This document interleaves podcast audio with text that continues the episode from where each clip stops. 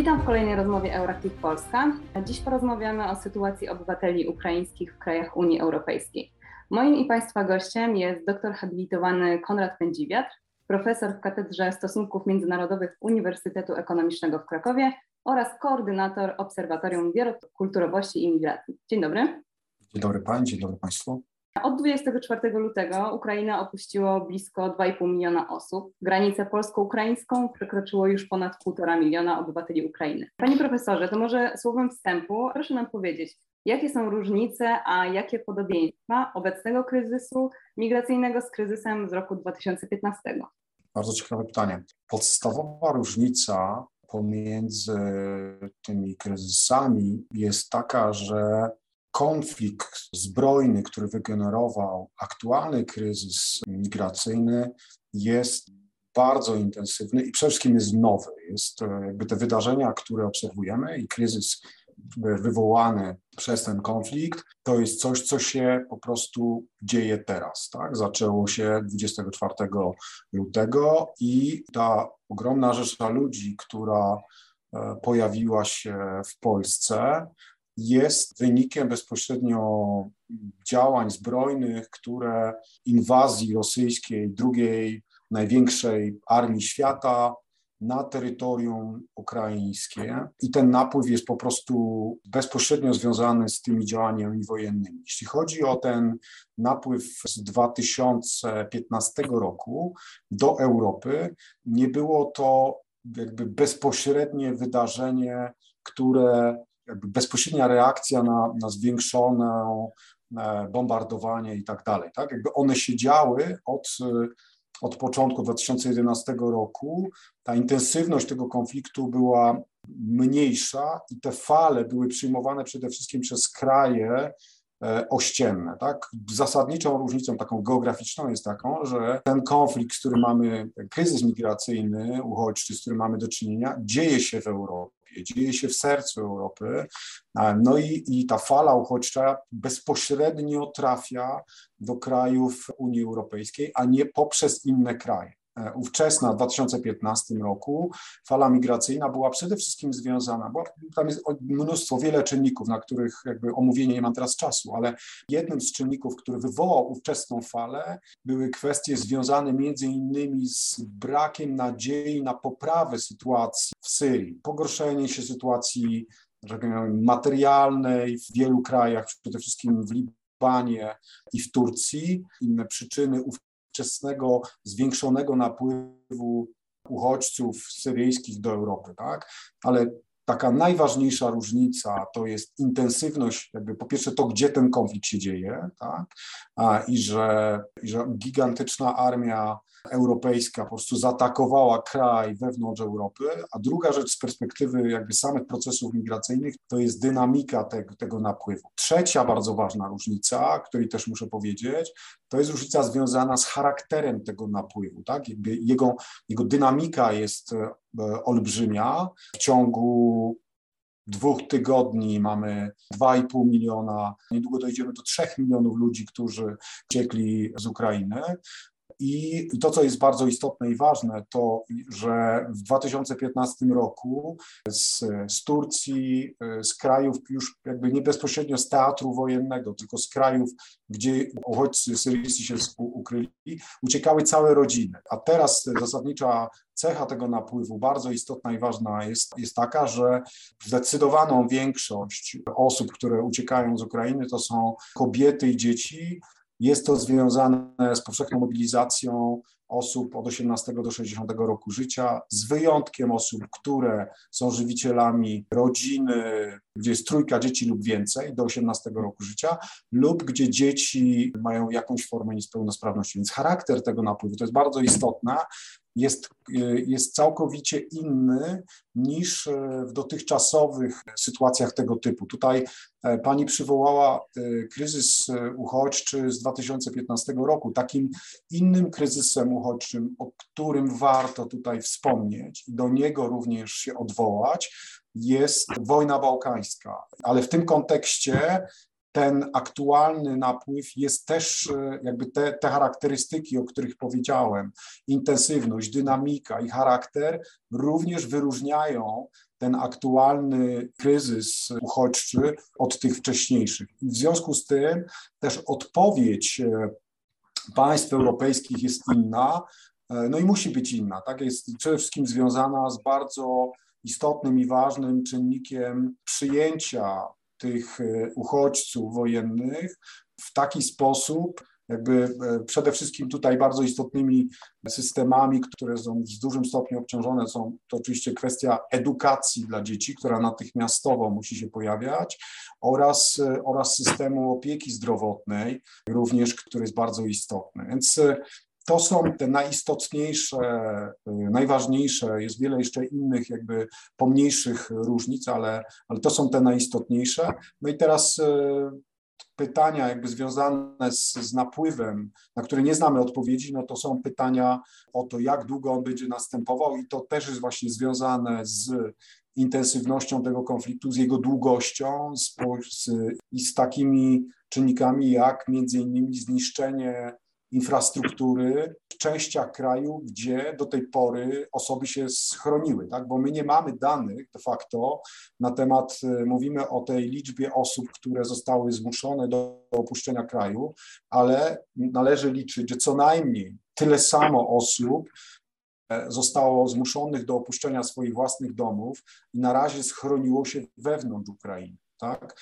E, I to jest znów, jakbyśmy chcieli popatrzeć na konflikt, na ten kryzys humanitarny, który wywołał kryzys e, właśnie migracyjny w 2015 roku, no to wówczas popatrzymy na wojnę syryjską, możemy zobaczyć, że tam zmuszonych do opuszczenia swoich domów zostało ponad połowa populacji kraju, 13 milionów ludzi z 22 milionów przed wybuchem wojny w Syrii, a z tego połowa osób opuściła kraj. Tak? Nie wszystkie osoby, które zostały zmuszone do opuszczenia kraju, opuściły kraj. Część z nich schroniła się w różnych rejonach e, kraju, które były w mniejszym stopniu teatrem działań wojennych.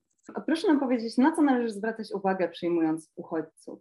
Bardzo istotne i ważne jest to, żeby pamiętać o tym, że te działania, które podejmujemy recepcyjne, że one potencjalnie, one muszą być przewidziane na na długi czas. To jest jeden, jeden z poważnych problemów, też związanych z przykładowo ustawodawstwem, z tym nowym systemem recepcyjnym, który się nam pojawia, no de facto od, od dzisiaj, tak? Jakby wiemy, że, że ustawa przeszła, ale dopiero dzisiaj została opublikowana, dopiero będzie realnie wdrażana pojutrze, tak? Tym kluczowym elementem jej wdrażania będzie rejestrowanie osób i wtedy też do ile z tych osób będzie chciało w, w Polsce zostać, bo to, to jest też wielka niewiadoma dotycząca tego, ile spośród tych uchodźców, którzy przybyli do Polski, w ogóle w Polsce jest, bo my tego w ogóle nie wiemy. Tak?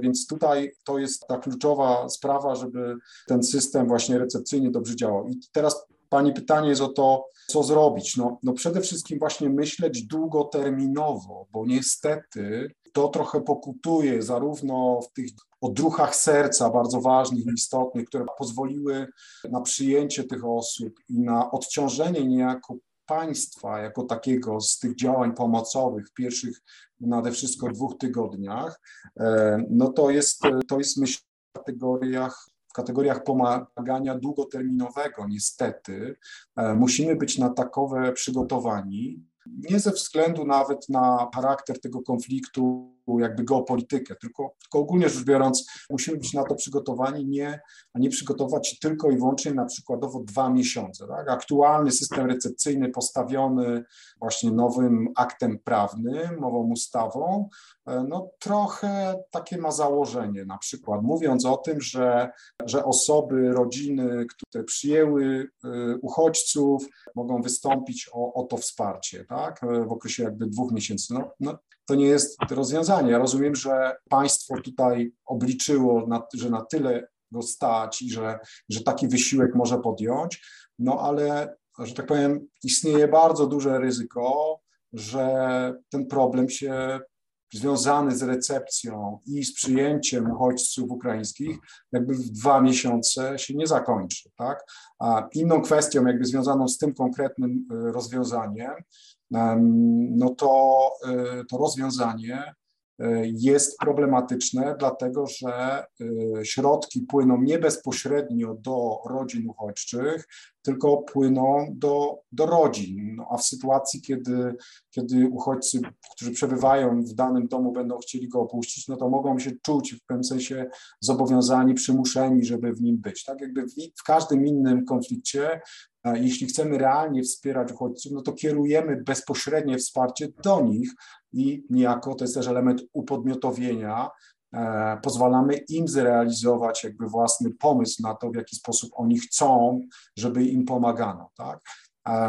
Więc, e, więc tutaj Tutaj z perspektywy, jakby myślę, z perspektywy systemowej jest mnóstwo rozwiązań, które zostały przetestowane w wielu innych konfliktach, które powinny być wdrażane, no i teraz są wdrażane lepiej bądź gorzej, a innym kompletnie jakby tematem jest to, w jaki sposób powinniśmy przyjmować uchodźców z perspektywy oczywiście indywidualnych rodzin. Tak? I tutaj duży pokłon dla między innymi mediów, które podejmują ten wątek właśnie mądrego pomagania i wskazują na różne elementy tego, o czym rozmawiać, w jaki sposób komunikować się z, z uchodźcami. No, tutaj jest znów bardzo wiele wątków, o co pytać, o co nie pytać, w jaki sposób jakby ustawić tą relację bycia, przyjęcia po prostu gości e, z Ukrainy i e, osób, które są doświadczone tak e, traumatycznymi wydarzeniami, tak? Jakby to też zależy od tego, jakiego typu uchodźcach mówimy. Czy mówimy o tych, którzy wyjechali, przybyli do Polski w pierwszych dniach konfliktu i, że tak powiem, nie zostali dotknięci traumą wojenną tak, tak bardzo, czy o tych, którzy zostali na przykład ewakuowani z Mariupola. Tak jakby to też są innego typu uchodźcy, innego typu e, pomoc musi zostać do nich skierowana. Tak? Jakby jest to związane bezpośrednio z tym, jak bardzo oni są e, doświadczeni przez wojnę. No i, i musimy się liczyć też z tym, że kolejne fale to będą też fale uchodźców, które będą miały nie tylko o wiele jakby tragiczniejsze doświadczenie pobytu w kraju e, ogarniętym wojną, ale też osoby, y, i o tym też mówimy, e, które mają mniejszy kapitał społeczny, tak, e, mniejszy kapitał finansowy, które będą potrzebowały o wiele większego wsparcia ze strony e, społeczeństw przyjmujących i państw przyjmujących, tak? bo tutaj, tutaj bardzo istotnym i ważnym elementem jest to, że, że ta, ta pomoc, szczególnie w Polsce, no, wymaga bardzo silnego uzupełnienia ze strony państwa. To znaczy tutaj w pierwszych dwóch tygodniach została wykonana gigantyczna praca przez, przez społeczeństwo, jednostki, społeczeństwo obywatelskie, a państwo, że tak powiem, trochę tak na uboczu się przyglądało tej sytuacji. No i teraz na szczęście wojewodowie trochę bardziej zaktywizowali e, swoje różne e, służby, e, no i tutaj pojawia się większe wsparcie. Wspomniał Pan też o roli mediów. I e, zdaje się, że jest też cienka granica pomiędzy dobrymi mediami a e, dezinformacją. Czy kryzys może sprawić, że nastroje ksenofobiczne wzrosną i doświadczymy jakiejś kolejnej fali populizmu? Już się pojawiają jakieś krytyczne komentarze o tym, że uchodźcy mają lepiej niż e, Polacy.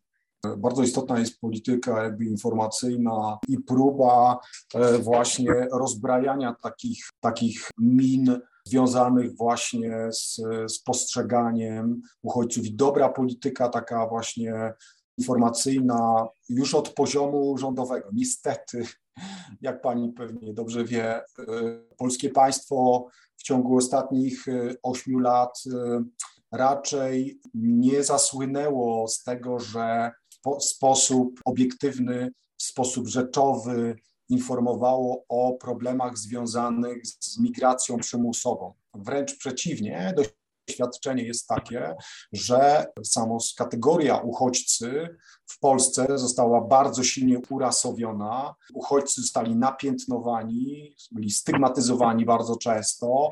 przez elity polityczne, tak?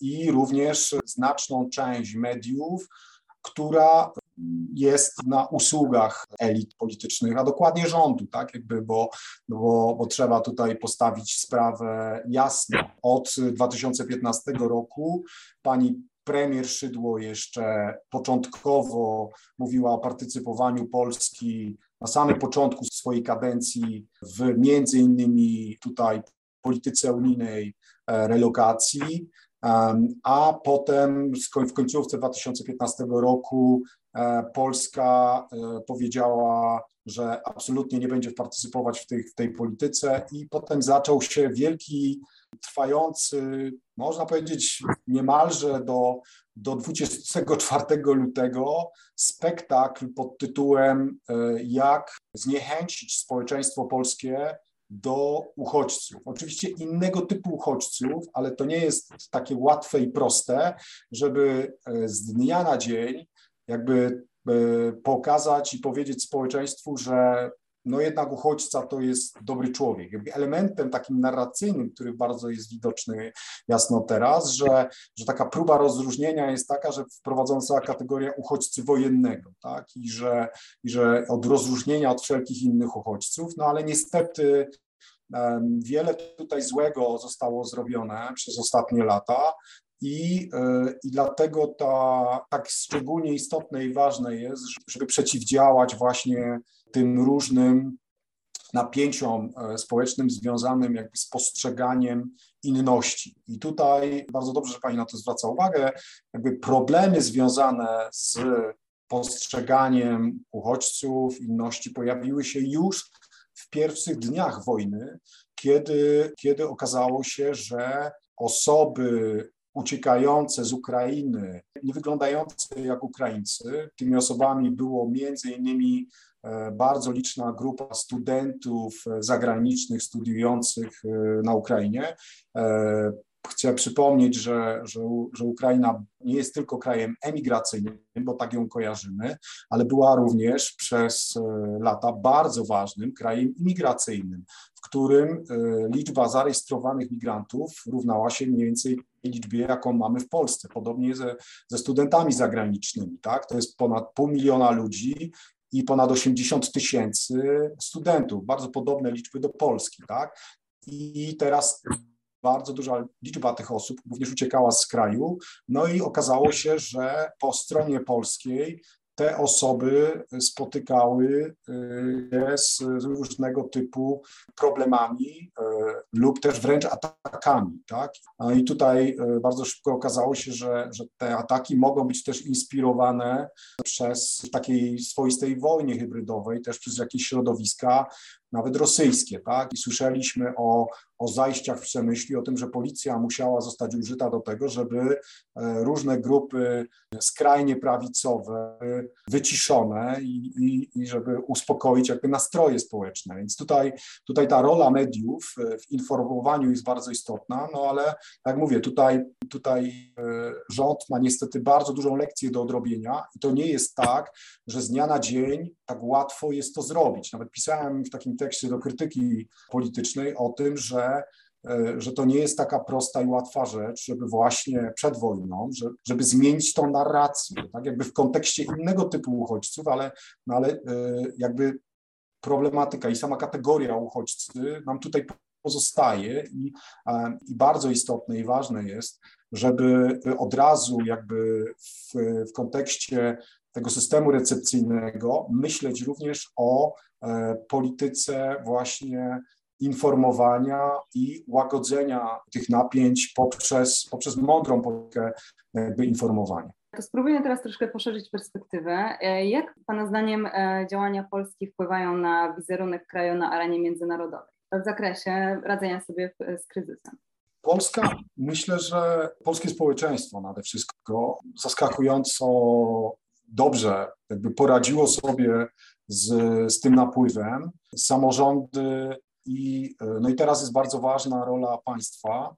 E, I państwo również jakby z punktu widzenia takiego PR-owego i na arenie międzynarodowej, myślę, całkiem nieźle sobie poradziła. To znaczy, tutaj pojawiły się te problemy, o których wspomniałem, związane z napływem do Polski, ucieczką jakby z Ukrainy części tych osób, które nie są, nie były obywatelami E, Ukrainy. Tutaj były te, te kwestie właśnie związane z atakami, ze złym traktowaniem osób, które, które nie były Ukraińcami. No i tutaj był ten początkowy, że tak powiem, problem, który wydaje mi się, że, że tutaj jakby dobrze, że, że ta reakcja, szczególnie policji w Przemyślu była tak mocna i tak zdecydowana, bo to było naprawdę bardzo, bardzo istotne i ważne. Mniej mam wrażenie, że ten problem załatwiono w specustawie. Tutaj między innymi taka luka jakby związana po pierwsze z, z możliwościami legalizacji pobytu i tak dalej, pomocą dla właśnie osób, które niekoniecznie mają ukraińskie, a nawet z taką kwestią, jakby poprawką, która była proponowana dotycząca Ukraińców, którzy do Polski docierają, ale nie przez naszą granicę, tylko przez inne granice. Ta poprawka nie została zaakceptowana, no i tutaj już mamy głosy mówiące o tym, że to będzie problem, tak? Na przykład Ukraińców, którzy uciekali przykładowo z Odessy do, do miasta sąsiedniego Łodzi, ale nie przybyli przez polską granicę, tylko przekraczyli granicę z innym krajem, tak? I prze, przejechali przez Słowację między innymi do Polski. Więc tutaj są, są tego typu problemy, ale ogólnie rzecz biorąc, wydaje mi się, że, że z perspektywy właśnie takiej PR-owej, to całkiem dobrze tutaj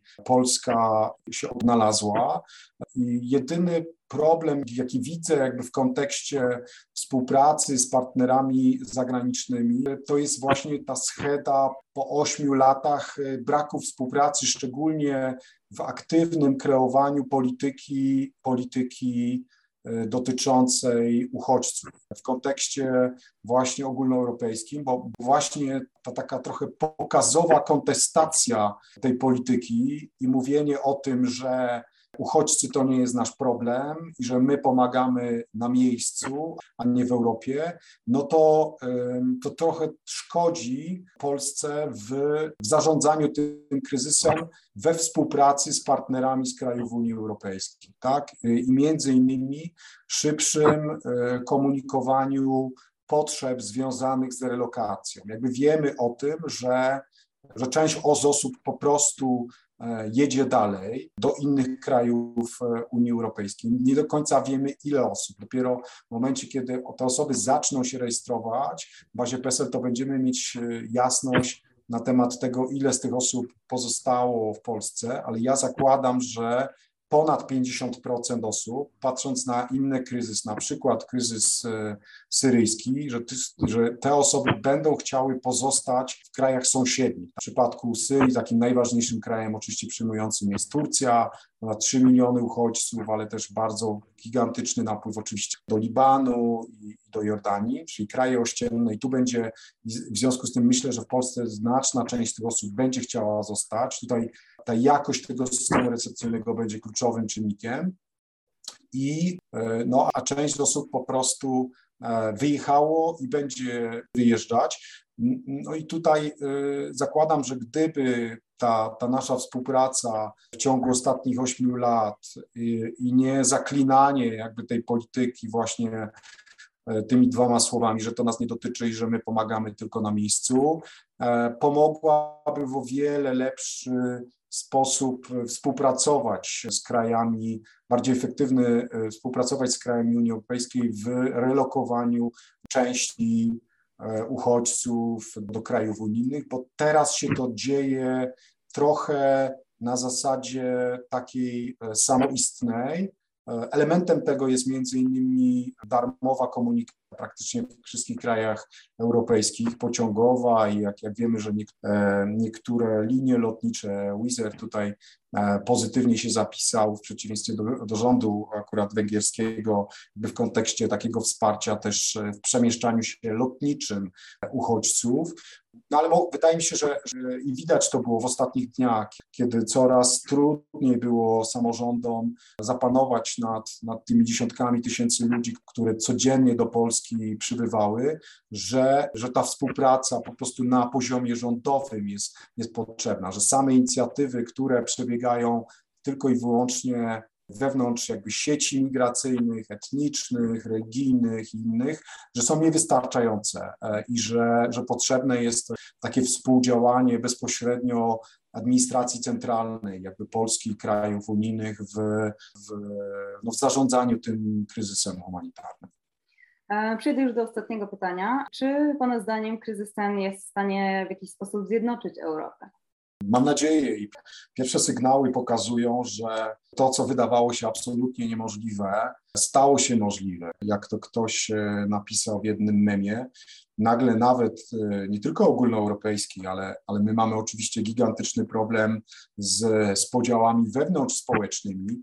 Jednym z elementów tych podziałów są media, o które pani mnie pytała. No i tutaj e, jednym z cudów, który się stał, ja niestety nie wiem, bo jestem na bakier bardzo mocno z, z wszelakimi z wszelakimi telewizjami, bo nie bardzo mam na nie czas, ale jednym z cudów, który się ponoć stał w Polsce, to jest to, że TVN i TVP, programy informacyjne, że mówiły o tym samym i w tym samym sensie. Tak? Jakby to taki wielki cud się w Polsce stał. No a poza tym wiele innych spraw e, nagle okazało się, że jest możliwych e, i, ta, ta solidarność E, ogólnoeuropejska stała się, stała się faktem. Prezydent Polski przestał mówić o tym, że, że Unia Europejska jest tylko wyimaginowana. Unia Europejska, Niemcy nagle e, zrozumieli, że Nord Stream 2 jest problemem e, i że może armia europejska jest potrzebna, więc tutaj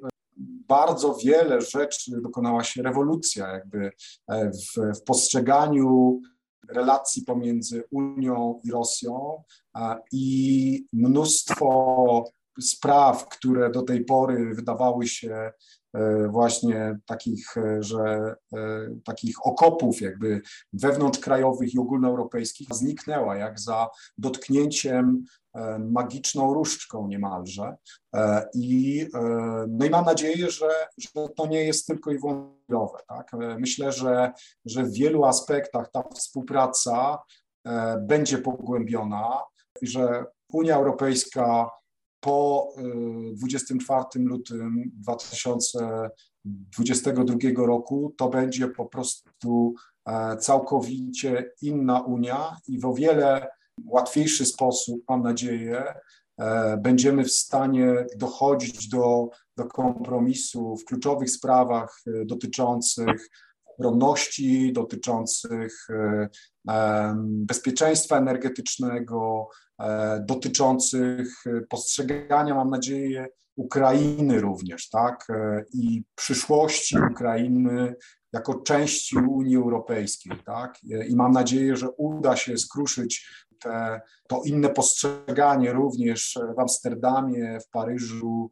e, w Rzymie i że zaowocuje to również przyjęciem w niedalekiej przyszłości Ukrainy do Unii Europejskiej. E, to już wszystko na dziś. Panie profesorze, dziękuję bardzo za rozmowę i za poświęcony czas. E, wszystkim osobom słuchającym dziękuję za uwagę.